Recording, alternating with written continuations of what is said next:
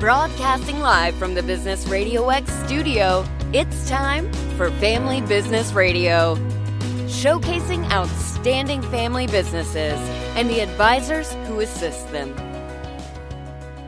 Good afternoon. You're listening to another episode of Family Business Radio. I am your host, Anthony Chen. Today we have a powerhouse roundtable of those involved in marketing, branding, and graphics. To lead us off with a special guest, we have Sarah Ann Wildgoose with Saw Design Studio LLC. Welcome to the show, Sarah. Thanks for having me. Great. So, kind of share with our audience a quick story as to what got you into graphics design.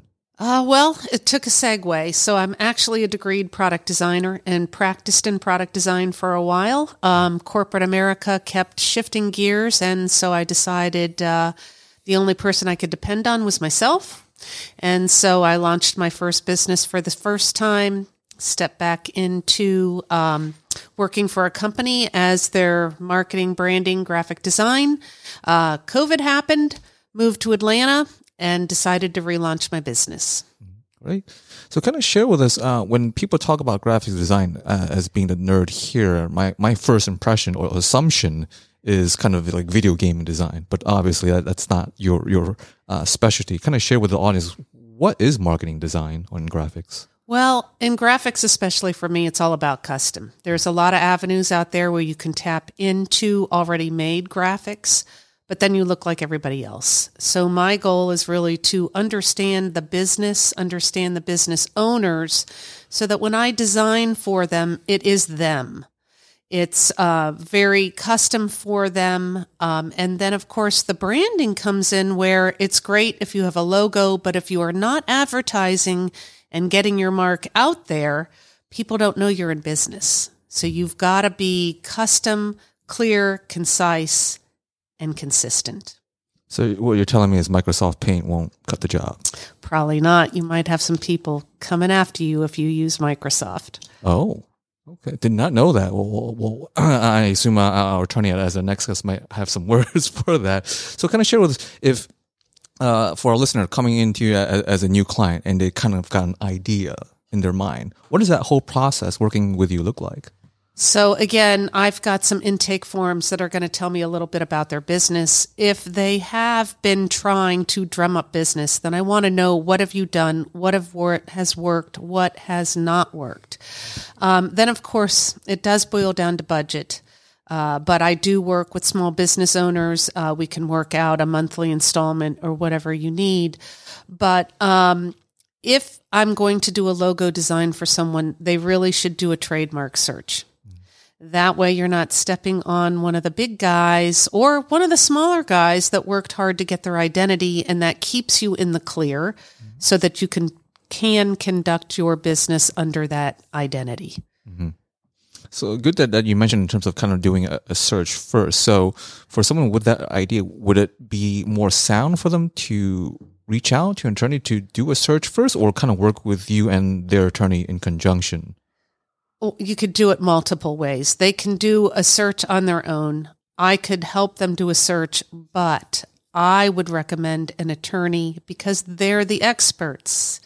And if you invest time, you hire me to do a design, we do all that stuff. We go meet with an attorney and they go ding, ding, ding, red flag. Then we've put all that time and energy in the wrong place. Mm-hmm.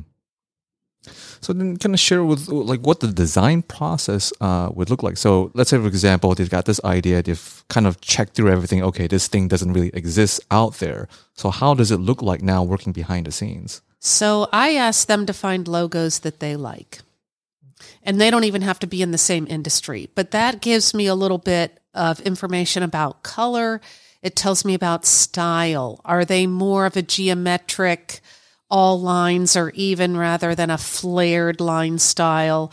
What kind of fonts do you like? Although I will make some recommendations because we all know that script is hard to read. So I would never recommend that kind of font. Um, but that's the first exploration. The second exploration that goes with that is I want to know what words come to mind when you look at those logos. Well, why is that important? Well, what words do you want someone to associate with your logo and business identity?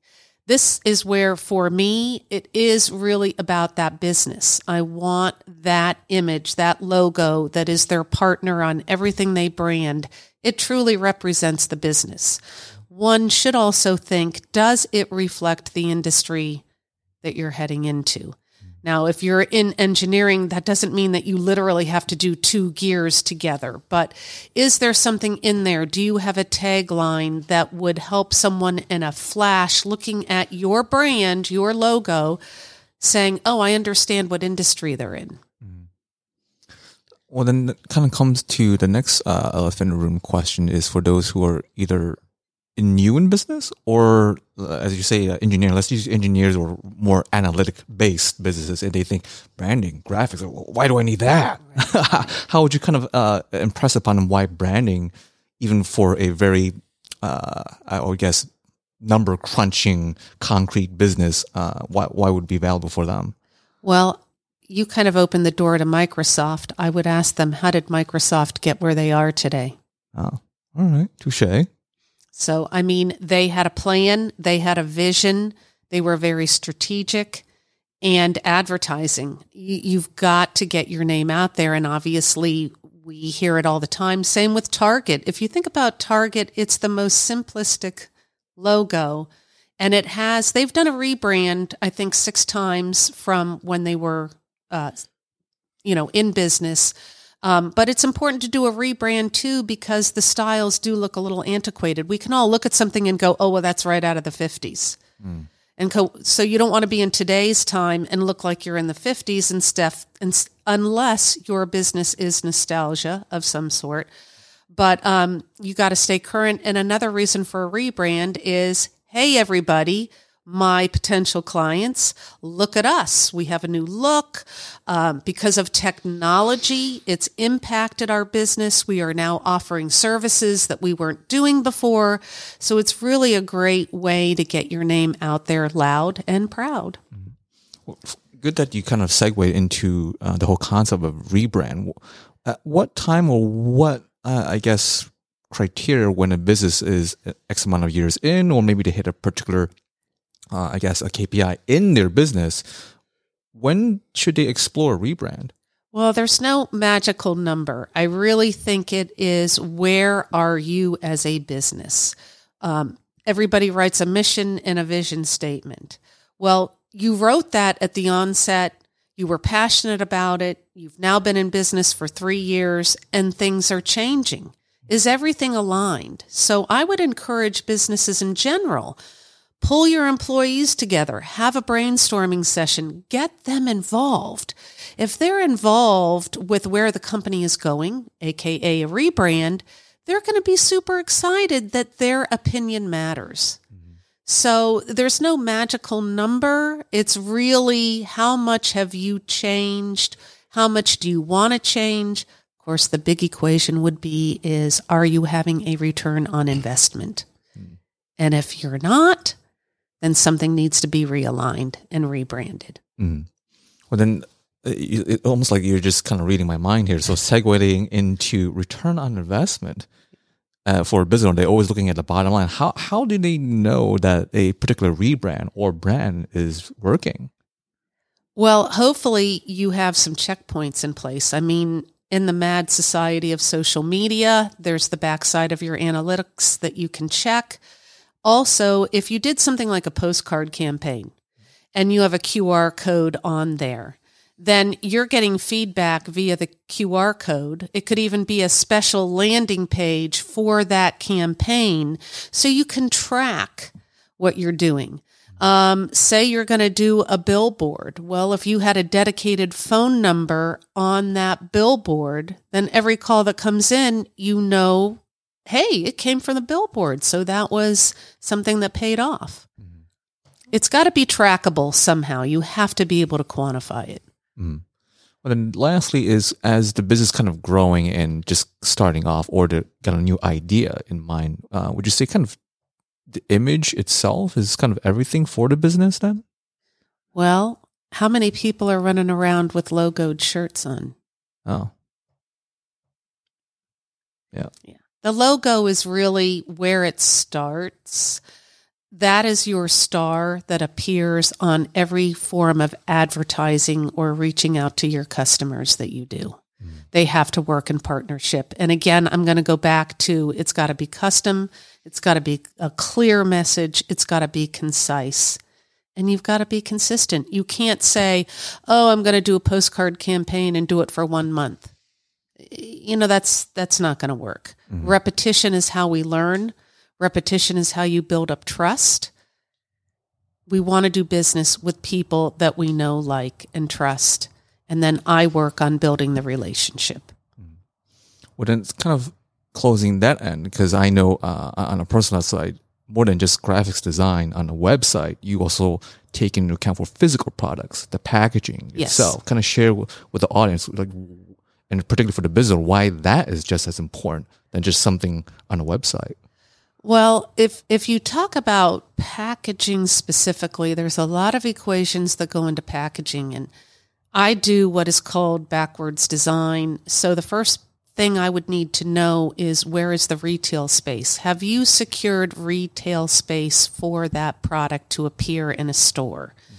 Um, it's expensive, it's tricky. Um, you know, Walmart can pretty much say, we're going to charge you XYZ to be in the store. That might help you decide how much product is in the store. Then that helps you quantify am I packaging three up, six up, 12 up? How am I going to go about that? So I really have to start at the end to really do a sound design that's going to create that ROI. And for those that are listening in and kind of getting a quick crash course on more than just graphic design of Microsoft Paint, and of course should not be using that, how can they best find you? Uh, well, I would say the best place to find me is probably go to LinkedIn. All of my direct contact information is there. Um, you can also go to my website, which is sawdesignstudio.com.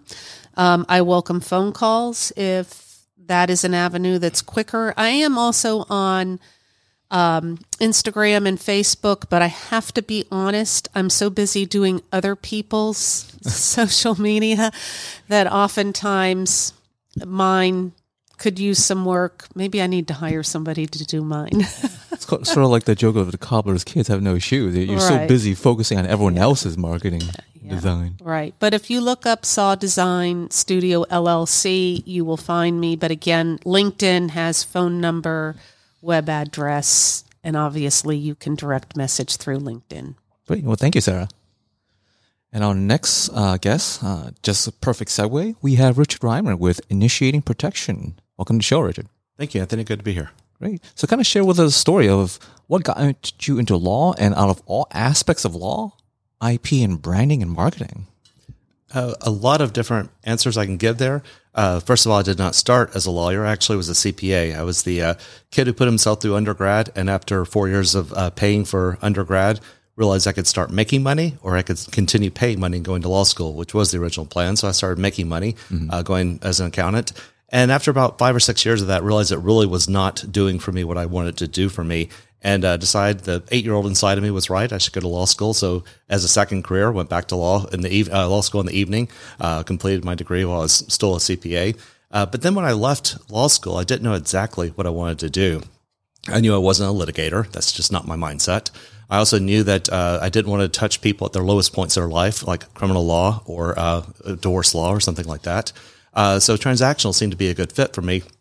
And in the summer that I was working in the law firm before I uh, graduated law school and got my full offer, uh, the uh, one of the attorneys asked me to help them on a due diligence project where our client was buying someone else. And one of the things we had to do was look at the schedules of things that were being acquired, one of them being intellectual property. Well, my head was spinning, like many of our listeners right now. Probably, what did he just say? Uh, the, the the twenty you know nine year old that was me at the time was doing the same thing. What what did he just say? And he explained it to me. And during that project, I fell in love with intellectual property. Uh, I went back to law school for my final year, knowing that I wanted to get as many IP courses as possible, and uh, graduated uh, working in, in IP. So uh, that's kind of how I got to IP. But started in the large law firms in Midtown, uh, d- working with a lot of Fortune 500 companies and similar companies. And when I got senior enough to start sending my own cease and desist letters when I was uh, managing the files, I got a lot of phone calls from small businesses around America that I was sending the cease and desist letters to saying, but I didn't know. and uh, first of all, the law doesn't care if you don't know. Uh, something going back to what Sarah Ann just said. Uh, but second of all, I, I at first just disregarded them, thought that they were lying to me. They're just trying to play on my sympathies or something. And t- person after person after person kept saying, I didn't know, I didn't know, I didn't know. And since I'm a really, really bright person, I finally realized they don't know. I believe them and realized there's a great opportunity in the small and mid-sized markets, including in my own neighborhood. Uh, so from the large law firms, try to start bringing in the small and mid-sized companies from my neighborhood. I live in Smyrna now, and you know there's a lot of small and mid-sized companies there, and they balked at going to the large law firms. Uh, first of all, it was too expensive, and I appreciate that. And second of all, if they did come on board with one of the large law firms, they would become the thousandth most important client. Uh, very, very unimportant and not getting a lot of attention. So they typically did not stay. And I realized that if I wanted to serve that community, I had to do something drastic. And I started my own law firm uh, to address that issue. So, dropping that word intellectual property, for those who may have heard it for the first time, explain to us in a non legalese firm term uh, what is IP? intellectual property covers a lot of um, different concepts within the law. I actually think a better term might be intangible property if you want to think of it that way for the purpose of this conversation. But the correct term is, as you said, intellectual property.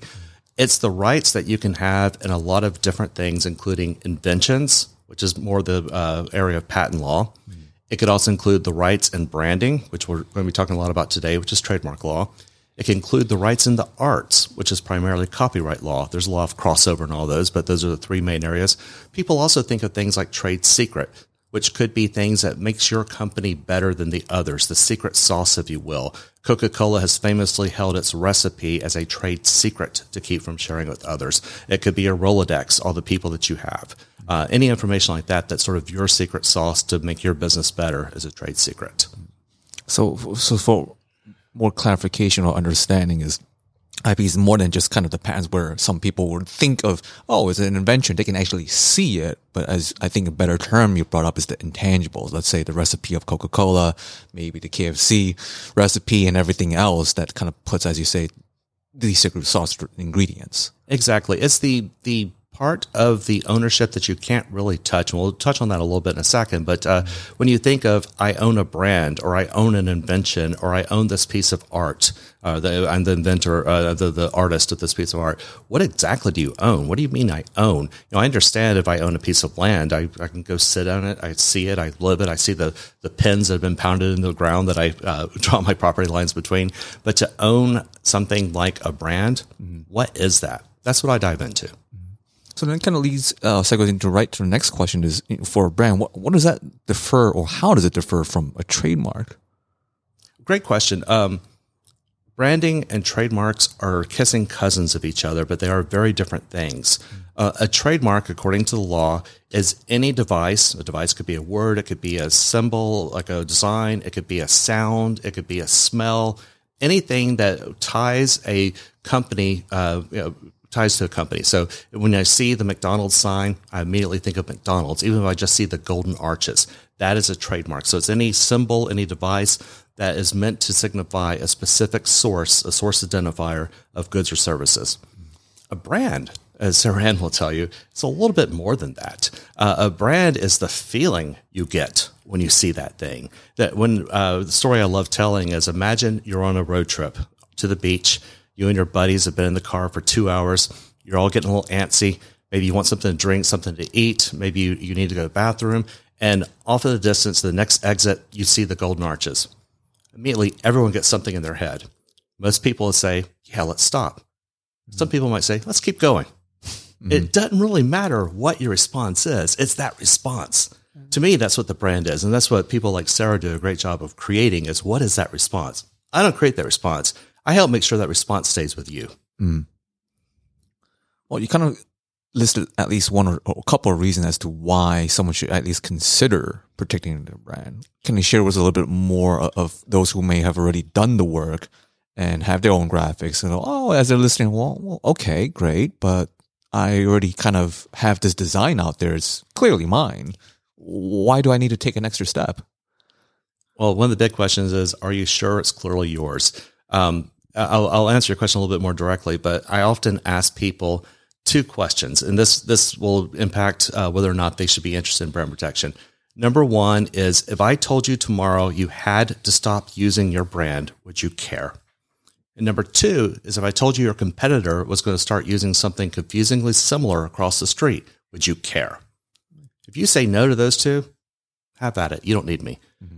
But for the other 99% of the companies out there, that's what I'm protecting against. I'm making sure that you have the ability to continue using your brand. We can talk about that in a 2nd mm-hmm. I also have the ability to make sure that your competitor can't use something that's so similar that your best uh, customer thinks that they are you, mm-hmm. thereby uh, confusing the marketplace. And there's, um, you know, a, a, lot of different ways you can go at it. And there's different things that you do. But as Sarah Ann very wisely said, it starts with searching. You have to know what's out there. Uh, nobody. Uh, I've done, goodness, 10,000 or more searches in my time as an attorney, and I don't have a beginning of an understanding of what's out there because there's just so much out there. And you have to really dive into your area, the, the new brand that Sarah Ann creates and her client brings to me to protect. It's unique to me. It's unique to the world. And I have to understand how is that client going to be able to protect their rights? What rights can they have in that brand? Can they use the brand? Is it so similar to someone else's that they can't use the brand? There's a lot that goes into that analysis. I hear a lot of people that said, well, I typed the brand name in Google, it came back clear. Okay, sure. Uh, and you used your 20 years of legal analysis to do that? Uh, whatever. Um, and, and, you know, let's make sure that this brand is clear for you to use as you want to use it. And sort of the corollary to that is how much right can you gain in that brand? Uh, you know, not only can I see if the footprint you want to set down is okay, uh, is clear, but also how much space is around the footprint. Maybe you can gain extra things. You know, maybe it's not a problem that uh, you can use widgets, sell widgets under the brand that Sarah Ann created, mm-hmm. but can you also sell gizmos, which is your next uh, thing that you want to do? Mm-hmm. So let's look out just a, you know one or step further and understand exactly what it is. So once you search, once you understand what you can own, the next step is almost like going to the uh, courthouse with a deed to record the fact that you own the real estate, which is going to the trademark office and saying, I want to register my brand. I want the whole world to know that when you look at the, the Acme brand, and you see it uh, see it on widgets that that's me. Mm-hmm. and that's the basics of what a brand is. And there's a big step that goes through that it's not just filing an application you're done. There's several layers of review. There's different ways you go through it. There's a lot of analysis as to how you respond to various things that will be brought up your way uh, as you go through the process. And that step is what i call authentication because it could be a registration. It could be you get a um, coexistence agreement with a third party or sign a license or get a franchise agreement or many other things to authenticate your right that you can use this brand, whether it's a deed filed with the courthouse, a registration, mm-hmm. or maybe it's a, a uh, if you go back to real estate uh, again, it's the lease agreement from someone that does own the right that says, yes, you can be here. So those are the things that go about it. Then there's a few other steps too, policing and enforcement that uh, uh may not be might be too much for this uh, conversation. Mm-hmm. So, so, what you're saying is Google law is not exactly going to cut it out for me.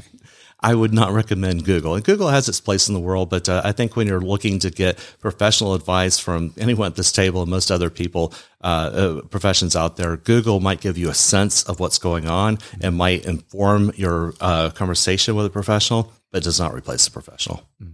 So you kind of outline just some of the steps necessary, at least behind the scenes, to begin the process and going through to I guess a metaphor be getting that deed saying that, yeah, I, I letting the world know I own this brand. Uh, what are some of the big myths that uh, people kind of make assumptions of when using brand? They're coming to you and thinking, "Oh yeah, I'm protected," and then you find out, uh, "Nah, not really." Gosh, there are all sorts of myths. Uh, myths come at me from all directions. I'm often surprised. One of the ones that uh, catches me most frequently are people who have for example, formed an LLC, mm. and so they went to the Secretary of State and they, uh, you know, had Chen uh, Industries Incorporated uh, signed, uh, registered as a corporation with the uh, Secretary of State, and now you, Anthony, in this hypothetical, believe you have every right to use Chen Industries as a brand. You don't. You don't. The Secretary of State is not looking at your ability to, uh, to grab a brand. So the fact that you have the ownership of that particular name as an entity has nothing to do with your ability to use it as a brand. So if you've gone to the Secretary of State, that's a good step. Your corporate lawyer is probably happy with you, but it really has no impact on this area of the law. Uh, a very similar one to that is I own the URL, the website, the domain name. Uh, so I have chinindustries.com. So I can use Chin Industries, right? No, you can't. Again, uh, the, the, there's so much that goes into it. Uh, it might be that uh, you can't use Chin, and you couldn't get the chinindustries.com domain name because someone had it and they advertised pet adoption or something unrelated to whatever. That's just a website they grabbed. That wouldn't keep you from using Chin Industries, but it could be that I couldn't get Chin Industries. So I got chin-industries.com back in the day, and I am Chin Industries before you, and my use prior to yours will prevent yours. Those are sorts of things that people don't think about as they're uh, looking at the very basic idea of I have this uh, LLC registered, or I have this domain name, or these other sorts of things. Uh, another thing, and uh, I'm sure Sarah Ann covers this quite well in her agreements, but as you're dealing with someone who's designing your agreements, make sure you actually own your design. Uh, there is a lot of misconception. I'm jumping really quickly from trademark law to copyright law for those of you scoring at home, and shame on you if you are. But uh, when Sarah Ann, I'm sorry, I'm picking on you. uh, You're doing this well, I'm certain. Uh, creates a design for you. She is the author of that design, and it's hers forever and always until she assigns it to you. A lot of people will say, but my agreement says that it's a work made for hire and it goes from the author, Sarah Ann, to me via work made for hire. Statutorily, that's incorrect. There's only nine categories of works that can be a work made for hire, and graphics are not one of them. And so, if all your agreement has is the fact that it's a work made for hire, and that assumes to uh, give the right from the author, the, the graphic design artist, to the person who paid for it, the person who paid for it does not own it. There actually needs to be an assignment. So don't assume that just because you have physical ownership over, in this case, a piece of uh, design work, that you actually own it. You've got to be careful about the sort of the custody of title along the way. Well, then, kind of going uh, a little segue from creating graphics from scratch. What about people who are working with clients who want to use their own name, their image? Because you use Chen Industries as an example, uh, especially now with I think it was a year or two where um, now athletes can use their likeness as kind of their brand. Um, how I mean, how how would you help them navigate uh, kind of this new area that's kind of opened up?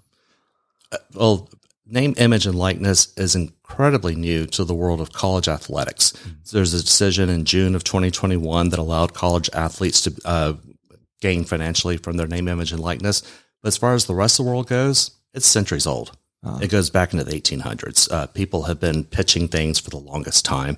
Um, yeah, I mean, go back to your childhood, unless you're just 18 months old. I'm sure you remember some famous athlete or celebrity pitching some product. You know, that's name, image, and likeness. But to your point of Chin Industries, and I want to use my name with my company, uh, A, you don't have an absolute right to do that. Um, it could be that your name happens to be confusingly similar to someone else's. If my last name were McDonald's, I cannot open, own a restaurant called McDonald's Restaurant just because it's my last name. You you probably get that analysis. Well, it could just as likely be true with Chen. So we need to make sure that Chen is available for you to use as you want to use it. Uh, second is looking at a brand as more than just today's way of selling things. Uh, a brand is your identity. A brand is not just what they call you today, it's what they'll call you tomorrow. And the more established this company and this brand become, the tougher it is to separate the two apart. So I warn people before they use their name as the only way to identify the business. Are they they're they're they're tying themselves to the business for a long, long period of time. Mm-hmm. You know, take you again, Anthony. Chin Industries grows up and becomes, you know, worldly famous. And 30 years from now, you're thinking, I've had enough of this. I want to retire, enjoy my family, whatever. And they say, okay, but we have to have the right in Chin Industries. We need the name Chen. And if you say no to that, the value of your company goes down a lot because you're not allowing them to use the brand whoever you're selling this to. Mm-hmm. If you say yes to that, you're allowing them to potentially, you know, uh, somehow mar your name. Let's say Chin Industries is found to have large toxic spills or something in the future after you're ah. gone, and all of a sudden your neighbors are pointing to you and saying, "Oh yeah, you're a toxic spill guy." Mm-hmm. Like, no, I'm not. What? I was gone years before that happened. It doesn't matter. So once you tie your name to a company, it's pretty well tied. And I, I warn people about that. I have a very young man that I represent who um, has a pie company, and his face, his name, and everything is part of the company. Mm-hmm. And as a 20 something, I don't think he realizes that one day he might not want to be part of this. And, you know, it might be before he's 65. He could be 35 if he does well and do this. Mm-hmm. But just, just think that either A, you're going to devalue your company by pulling your brand away when you sell the company, assuming there's some sort of a sell a, a transaction at the end, or B, you're going to allow someone else to use your name. Yeah. Those are your two choices. sounds like could be work of some rebranding in the future then. Well, it could be. And, and, and by the way, the Sarah Anns of the world are going to do a great job through the rebranding. But, you know, Chen Industries is now going to become, you know, Acme Industries. Chen is gone. It's going to be a lot of effort to really tie Acme to Chen mm-hmm. such that there's the same value there. So, how can our listeners that are kind of either getting their heads spinning or having score points, shame on them at home, how can they best uh, reach out to you, Richard? Uh, several ways you can reach out to me. I'm on LinkedIn. Mm-hmm. Uh, my uh, company website is in it to protect uh, on LinkedIn. Mm-hmm. Uh, my uh, you can also reach out to me on my actual company website, which is initiatingprotection.com, or you can call me on my business phone, which is 678 965 3268. All right. Thank you. And our next guest, we have Scott Wheaton with Proforma One Point. Welcome to the show, Scott. Hey, Anthony, how are you? Doing good, doing good. Share with us, uh, our audience, how did you get started? I started back um, out of college in uh, print sales. This is basically where I started. I had a couple of odd jobs before that, and I went to school for graphic design and uh, commercial photography, and uh, got into print sales. So I did that for about 22 years, commercial print sales. Mm-hmm. And from there, what uh, kind of got you into kind of designing your own firm and, and really just digging all in into print sales? So when when I was selling print, my customers got to be uh, they got to ask me a lot of like, could you do this? Can you you know uh, sell this to us? And I had I had to say no because I was selling to well, I was selling for equipment, right? So mm. if the solu- if if my solution didn't fit their their need, then I had to figure out a way to to sell my equipment into that mix, right? Mm-hmm. And a lot of times it was just no, we couldn't do it. So so having having this uh, procurement company, if you want to call it that, so now I sell for the solution and not for the equipment, if that makes sense. Mm-hmm.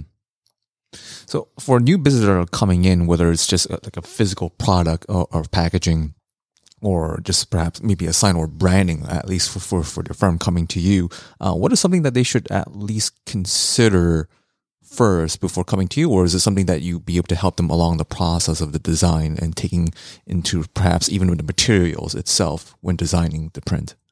So how we operate is usually companies have need um, they need someone to procure their printed products, their swag products, uniforms, and apparels, uh, and a corporate apparel. So where we come in is they usually already have that stuff, or if they're just starting, they need it, right? Mm-hmm.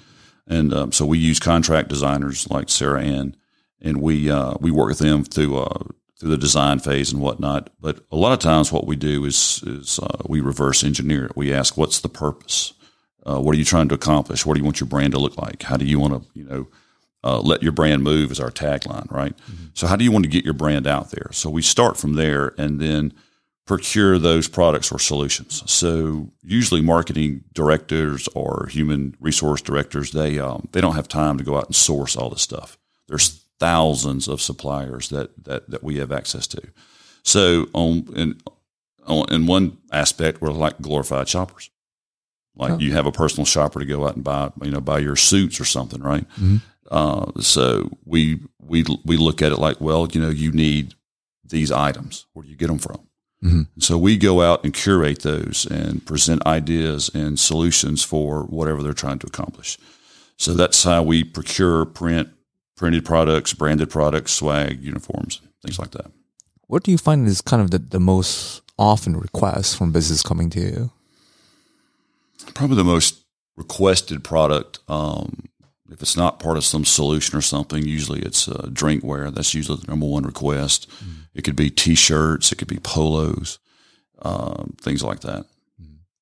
Now, is there kind of a, a new trend coming around the corner, uh, other than just kind of t-shirts It's- it's for these companies to really make themselves stand out rather than the traditional, like you say, uh, drinkware. Yeah, it's uh, the trend now is is sustainability.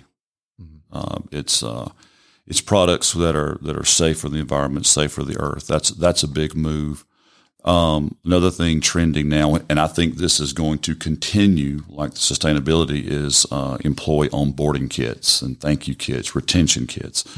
Uh, when COVID scattered everybody out and away from the away from the office and put everybody back at home for a while, uh, one of the challenges for employers was to keep everybody engaged and let them feel appreciated because a lot of people you know miss that office energy. And so what what we saw was a huge uptick in uh, employee onboarding kits, and uh, we we call it retention and uh, and, and welcome kits, but they um, that seems to be a huge up, uptick, and we'll see that continue. Um, even even if employees all go back to the office like it was pre-COVID, you'll still see uh, for those in field employees, you'll still see those kits going out. Um, so imagine, you know, starting at a company and all of a sudden this big box of stuff shows up, all this swag, right? So it's it can be sustainable swag, it can be high end swag, it can be anything, right? So we're seeing a huge uptick in that and uh, the sustainability products. So nice that, that we can kind of segue quickly. It's more than just uh, marketing and branding for new clients or existing clients, but also for the employee side of things, especially with, with kind of the hot topic uh, for the past two years of the labor crunch, where all, all the power is in the hands of the employees, and you've got recruitment and retainment uh, concerns. And when you, the moment you mentioned in terms of kind of the, the welcoming kit, uh, my wife got several, so I'm Yeah. quite familiar with that. Is was that something that is was already around and then just became more popular during 2020, or ha- has it just something as a solution that was just quickly thought of? You know, it's it's been around for a long time. I'll I'll give you an example. When Yeti came out with their tumbler, hmm. tumblers have been around forever, right? Yeah. It's been around forever. Well, Yeti decided to put a spin on it, try to market it better, right? So, and and then it just it went off. It just it just took off, right? So, employee kits are kind of the same thing. They've been around. I mean, on an onboarding kit, a welcome kit, you know, you, you might have gotten it, but it really wasn't a big deal because not a lot of people did it.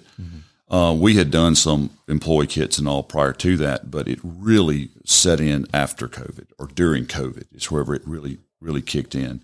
And so, like marketing directors will come, or HR directors, especially HR, usually it's HR that initiates that, but they'll come to us and say, okay, we want to do an employee kit program. So we build, we can build online stores so they can order this through the through the website, right? And there's all kind of things we do there from a technology standpoint. But one of the things that they ask us to do is, okay, we need you to put together this really cool kit, and we want wellness to be a theme.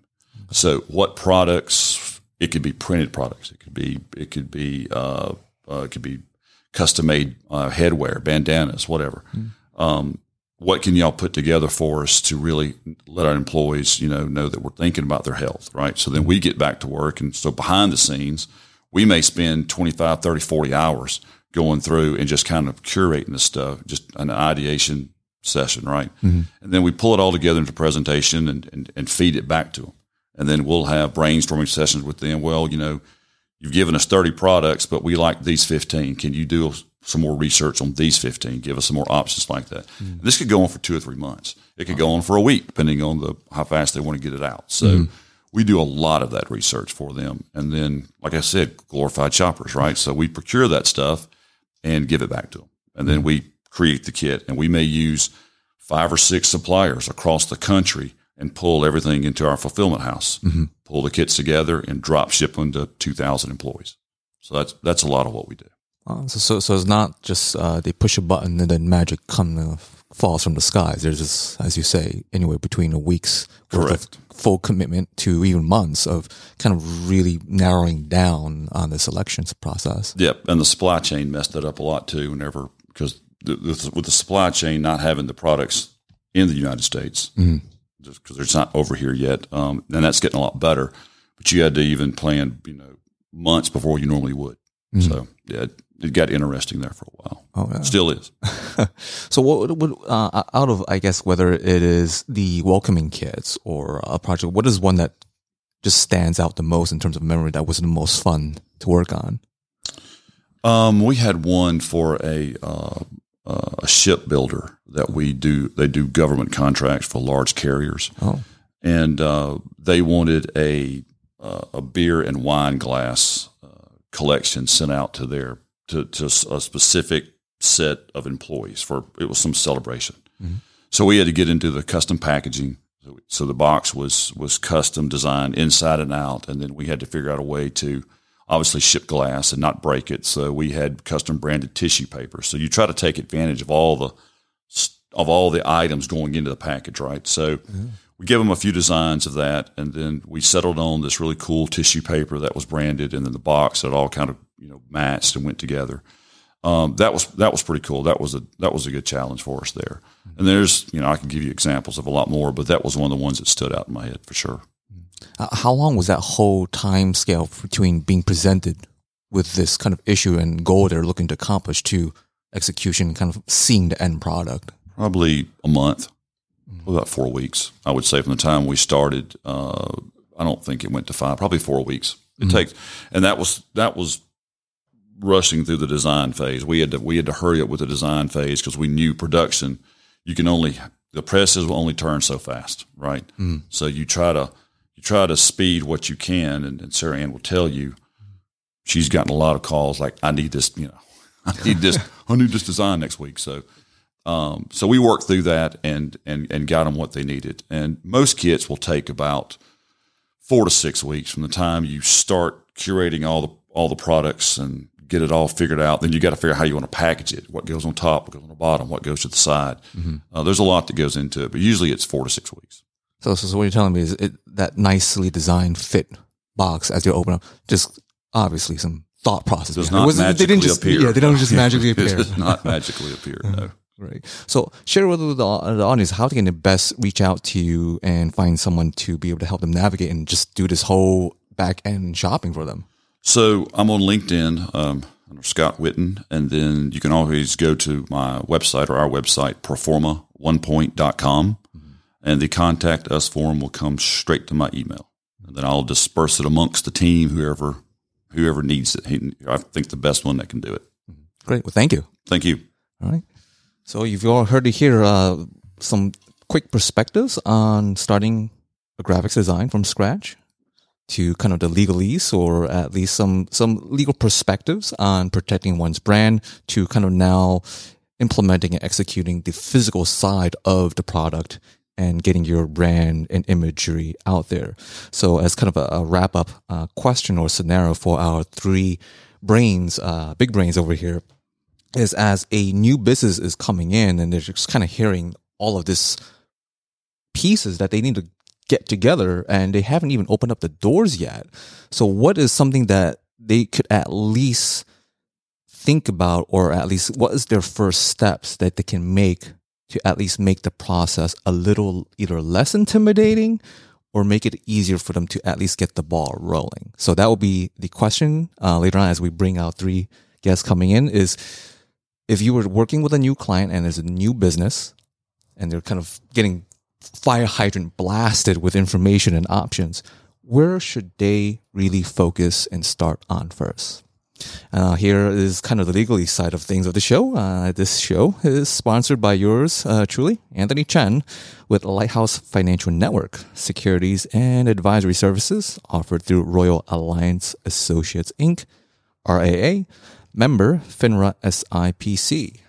RAA is separately owned and other entities and or marketing names, products or services are referenced here are independent of RAA. The main office address is at 575 Broad Hollow Road in Melville, New York, 11747. You can best reach me at 631 465 9090. Uh, my extension is 5075 or my email, Anthony Chen, C H E N, at lfnllc.com. And I too also have a LinkedIn uh, profile, so you can connect with me there as well. So bringing our three marketing specialists back from all different kind of perspectives. So again, the question was for a new client and business coming in and they've got this idea and now they're kind of being overwhelmed and they're just wondering, okay, how do I start? Where do I start? So Sarah, kick us off. Well, I think the first place I would have them start is researching competition. I think in today's age, it's very hard to say this is a brand new product niche. Not that that doesn't happen, but from researching, you will learn what they did right, maybe what they did wrong, maybe what they didn't do that could be a new avenue for you. I think the second thing is is you really need to talk to the experts that are here with us today.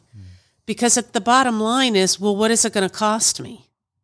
And, you know, a part of you may be living in fear, thinking, well, I don't really want to know. I don't want to address that. Well, it's really peace of mind if you sit down and you have the conversation, specifically to graphic design, then we could share what would be the best way to reach your target audience. And then what kind of campaign, what is that going to cost? I'm not expecting you to write me a check. But if you know what that campaign is going to cost, then you can reflect and say, oh, well, I can't do that today. I can't do it tomorrow. I can't do it next week. But if you need to save for six to eight months, now you have peace of mind to know what my part of the business is. And then you need to reach out to the other two experts here today to find out, well, you know, what does it cost if I'm going to register things? You know, what's it going to cost to hire an attorney? Hey, that was a great package there and a promo item that I want to do for somebody. Well, what's the bottom line? What is it going to cost me? That way, then they can build the strategy, relax, breathe, and launch a plan. Great. Well, thank you. Richard. The number one thing a small business can do is searching. Businesses come to me in a lot of different ways. Sometimes they already have their name in hand and it's non negotiable. Sometimes they have five or six names and they don't really know which way to go. The people that have five or six names, I can do a very simple knockout search for them to make sure none of the six have horrible problems. Mm-hmm. This is not a very in depth search, but it's something that you can easily do to knock out any brand that just should not be considered. If you come to me with just one brand name, I offer a search that I call a brand health assessment. Costs $275. It gives you an idea of how much risk you have with using your brand. I'll go through a lot of different resources and let you know what some of the risks are, what your chances are of overcoming those risks, and how much that process will cost, when it will happen, how, uh, how much will it cost to file the application? When does that happen? How much will it cost to overcome any objections that the government raises? When would that, those costs happen? And any other costs along the way. And everyone has a slightly different uh, journey through the registration process. I can look at you for what you are and give you your numbers. And much like Sarah said, we can determine at that point, uh, you know, is this something I can start today or do I need to wait a couple of weeks, months, whatever? But you know what it is and what's going to cost. Thank you. Scott. So funny you asked the question. I had a referral last week. Um, there's uh, these two ladies are launching a, a, a new product, and they um, and, and so they were you know one of the co-founders on the phone with me, and she wanted to know um, she needed gifts for like fundraisers, and um, so they're in they're not in the early phases. They're down the road a little bit, but they're probably a year away from the actual launch. And like this is you know this is a lot of money behind this. It's a real deal, and I could tell really quickly they'd put a lot of thought and effort into it. And the first thing I asked was, well, can you send me your branding guidelines, which Sarah Saran's going to do, right? She'll, she works on that stuff. What is your logo? What is your branding guidelines? What are your colors? What challenges, I mean, are you trying to accomplish with, you know, I mean, you know, anybody can get a pen. It's way more than a pen, right? What are you trying to accomplish by, you know, giving these gifts to these fundraisers? Do you want it to say this? Do you want it to say that? But I've got to know, I've got to know the purpose, right? I've got to know what, where's the passion? Where's the purpose? And then what am I working with? Where are my logos? Where are the branding guidelines? Because if, if we choose something that only comes in pink and your color's blue, it's not going to, probably not going to work, right? So that's one of the first things I ask is, you know, do they have some of this stuff? You know, and then going to Richard, right? They've already done that. It's it's they've got the patent and all that, right? So you know, there's things that they do before they get to us, mm. and if they haven't done them, I'm either going to say, okay, we can help you with the design, can help you with the trademark and, and that. So we refer them out. Um, or I'll bring in somebody like Sarah Ann and we work with them and get it going. So that's, that's how we position it. Well, thank you all for your insights. And again, for, uh, before we fully close out our show, share with us your contact information again, how our audience can best find you. Sarah. Uh, like I had said before, all of it is on LinkedIn, but to be specific, you can go to my website, which is sawdesignstudio.com. I too have a contact form there. My phone number is there as well. And anybody should feel free to reach out, whether it's email, phone, whatever is best. But I would say LinkedIn will give you all of that information. Great. Thank you. Richard. Most everything is housed in one place for me. That's initiatingprotection.com.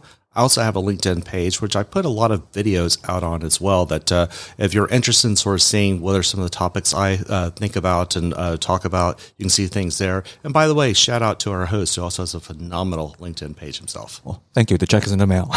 Scott. Uh, you can find me under Scott Witten on LinkedIn. And you can also go to our website, proforma1point.com, and uh, click on the contact us form, and uh, it'll come directly to me. Thank you. Thank you. And now for closing out the show, it's a little bit about uh, what we would call Anthony's financial take. Uh, as you've all kind of heard from the show here, it's working in tandem with a whole team of experts. And sometimes just getting that first step can be very intimidating, particularly when it comes to financial planning itself. So rather than kind of being intimidated by the answer, it's best to at least know the answer, such as what is my number? Well, what is that number? What a number could be how much would I need to retire? How much uh, would I need this business or my net worth to grow to to be able to reach my financial goals? Well, it's kind of hard to plan a path to a destination when the destination is a little unknown or a big question mark. So rather than kind of going through in, in the darkness here is heavy suggestion is just having that conversation and at least know the answer, at least know the number. Might not be something that will be accomplished overnight or a week or a month, but at least then you would have a north star to kind of guide you and then slowly make the path uh, to get to your financial goals or whatever your objectives may be. Best to have a path and know where you're going rather than kind of wandering about getting lost in the weeds in the maze. So that's a little bit about my take is first know the answer. At least you at least have a North Star to really help guide you on your path. And thank you for listening to Family Business Radio.